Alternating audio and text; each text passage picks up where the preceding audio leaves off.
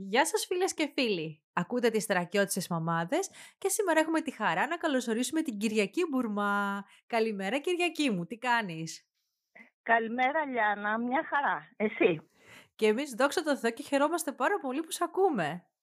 Θέλεις να μας πεις λίγα λόγια για σένα; Ε, ναι. Γεννήθηκα στον Καναδά ε, τριγώνου και εδώ και πολλά χρόνια ε, ζω στα ρίζια Ορεστιάδας ε, λόγω υποχρεω... Ε, επαγγελματικών υποχρεώσεων του συζύγου. Σπούδασα οργάνωση και διοίκηση επιχειρήσεων στο Πανεπιστήμιο Μακεδονίας στη Θεσσαλονίκη και τελείωσα τις μεταπτυχιακές μου σπουδές ε, στο Δημοκρίτιο Πανεπιστήμιο Θράκης στο τμήμα δοσολογίας που εδρεύει εδώ στην Αριστοτέλεια. Ε, Συνεχίζω ακόμα και στην ηλικία των 55 plus, 58 που είμαι τώρα, ε, κάνοντας διδακτορικές σπουδές πάνω στη βιοστατιστική. Ε, είμαι μητέρα δύο παιδιών, ενός αγοριού και ενός κοριτσιού και γιαγιά δύο διδήμων κοριτσιών.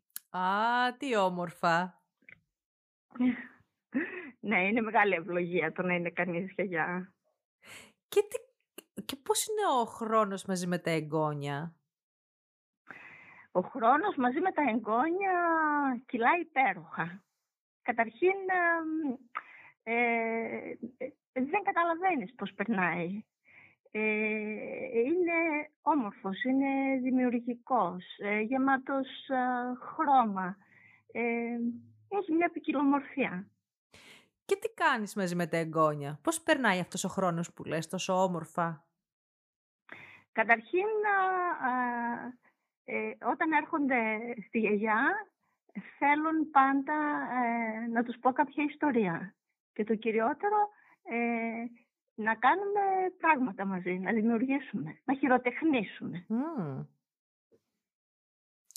Το τελευταίο που κάνατε τι ήτανε; τελευταία ε, κάναμε αρκετά πράγματα λόγω Χριστουγέννων. Ε, φτιάξαμε καρτούλες, ε, ζωγραφίσαμε, στολίσαμε σακούλες για δώρα, τις ε, σακουλίτσες των δώρων που θα δίναν στις φίλες τους. Επειδή πέφτουν και τα γενέθλιά τους στην, στις μέρες των Χριστουγέννων, ετοιμάσαμε μαζί πολλά πράγματα για τα γενέθλιά τους. Γλυκά, δωράκια, πράγματα που θα στολίζαμε εκεί, το μπουφέ και το χώρο που θα κάναμε ε, τα γενέθλια, γενικά δημιουργήσαμε αρκετά. Πώς θα πας με την ε, παράδοση της Θράκης; η παράδοση της Θράκης για μένα είναι ένα ζωντανό κομμάτι το οποίο, με το οποίο ασχολήθηκα αρκετά. Ε, ήμουν πάνω από μια δεκαετία μέσα στον πολιτιστικό σύλλογο εδώ στα Ρίζια και ασχολήθηκα με πάρα πολλά πράγματα από, ε, από χορό, τραγούδι, ε, διοργάνωση εκδηλώσεων, ημερίδων, ε, διάφορα πράγματα, ευρωπαϊκά προγράμματα, πάρα πολλά πράγματα. Η Θράκη, όπως είπα και προηγουμένως, είναι ένας θρύλος. Είναι μια ζωντανή Και σε, σε όλους τους τομείς. Σε όλους τους τομείς. Α, και ιδιαίτερα βέβαια στην, στο χορό, στο τραγούδι και στην παραδοσιακή θρακιώτικη κουζίνα. Έχεις κάποια αγαπημένη θρακιώτικη συνταγή; Όλες οι συνταγές μου αρέσουν. Αυτό που είναι πολύ έτσι ε, ζωντανό μέσα στο μυαλό μου είναι ε, τα νιά φαγητά, τα, τα φαγητά που φτιάχνουμε παραμονή των Χριστουγέννων και γενικά τα Χριστούγεννα και ιδιαίτερα ε, η τουρσόπιτα, αυτή η παραδοσιακή πίτα που γίνεται με τουρσί λάχανο, καθώς επίσης και η πίτα που είναι η αντίστοιχη της βασιλόπιτας. ε, η μιλίνα δηλαδή που λέγαμε με τα σημαδια Αν ήταν να κάνεις ένα παραδοσιακό τραπέζι σε φίλους, τι φαγητά θα έβαζες πάνω στο τραπέζι; Ε, χοιρινό με λαχανο κοτόπουλο με τουρσί στο φούρνο, διάφορα πράγματα που, που κάνουμε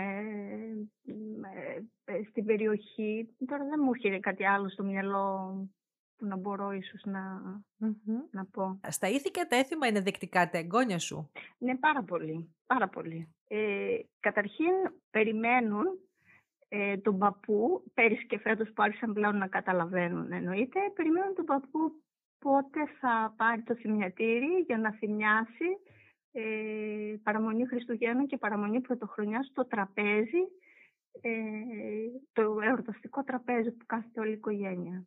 Μάλιστα.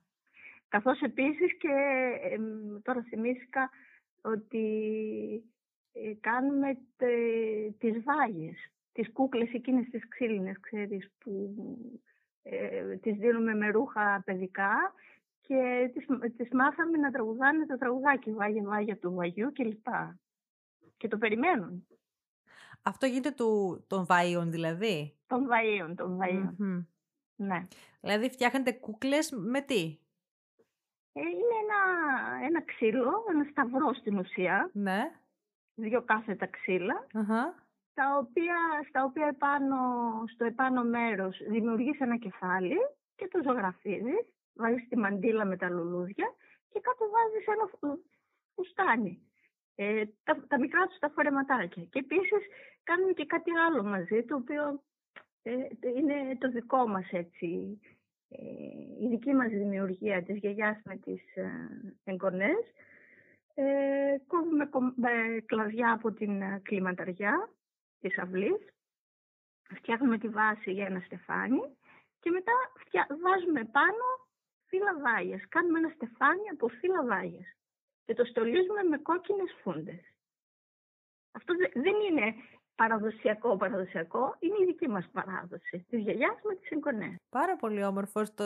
Ε, είναι καταπληκτικό στο ότι βάζουμε την καλλιτεχνική πινελιά, ότι η παράδοση δημιουργεί... Ε...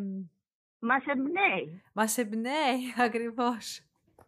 Μας εμπνέει να δημιουργούμε πράγματα δικά μας, καθημερινά. Ναι. Έτσι είναι.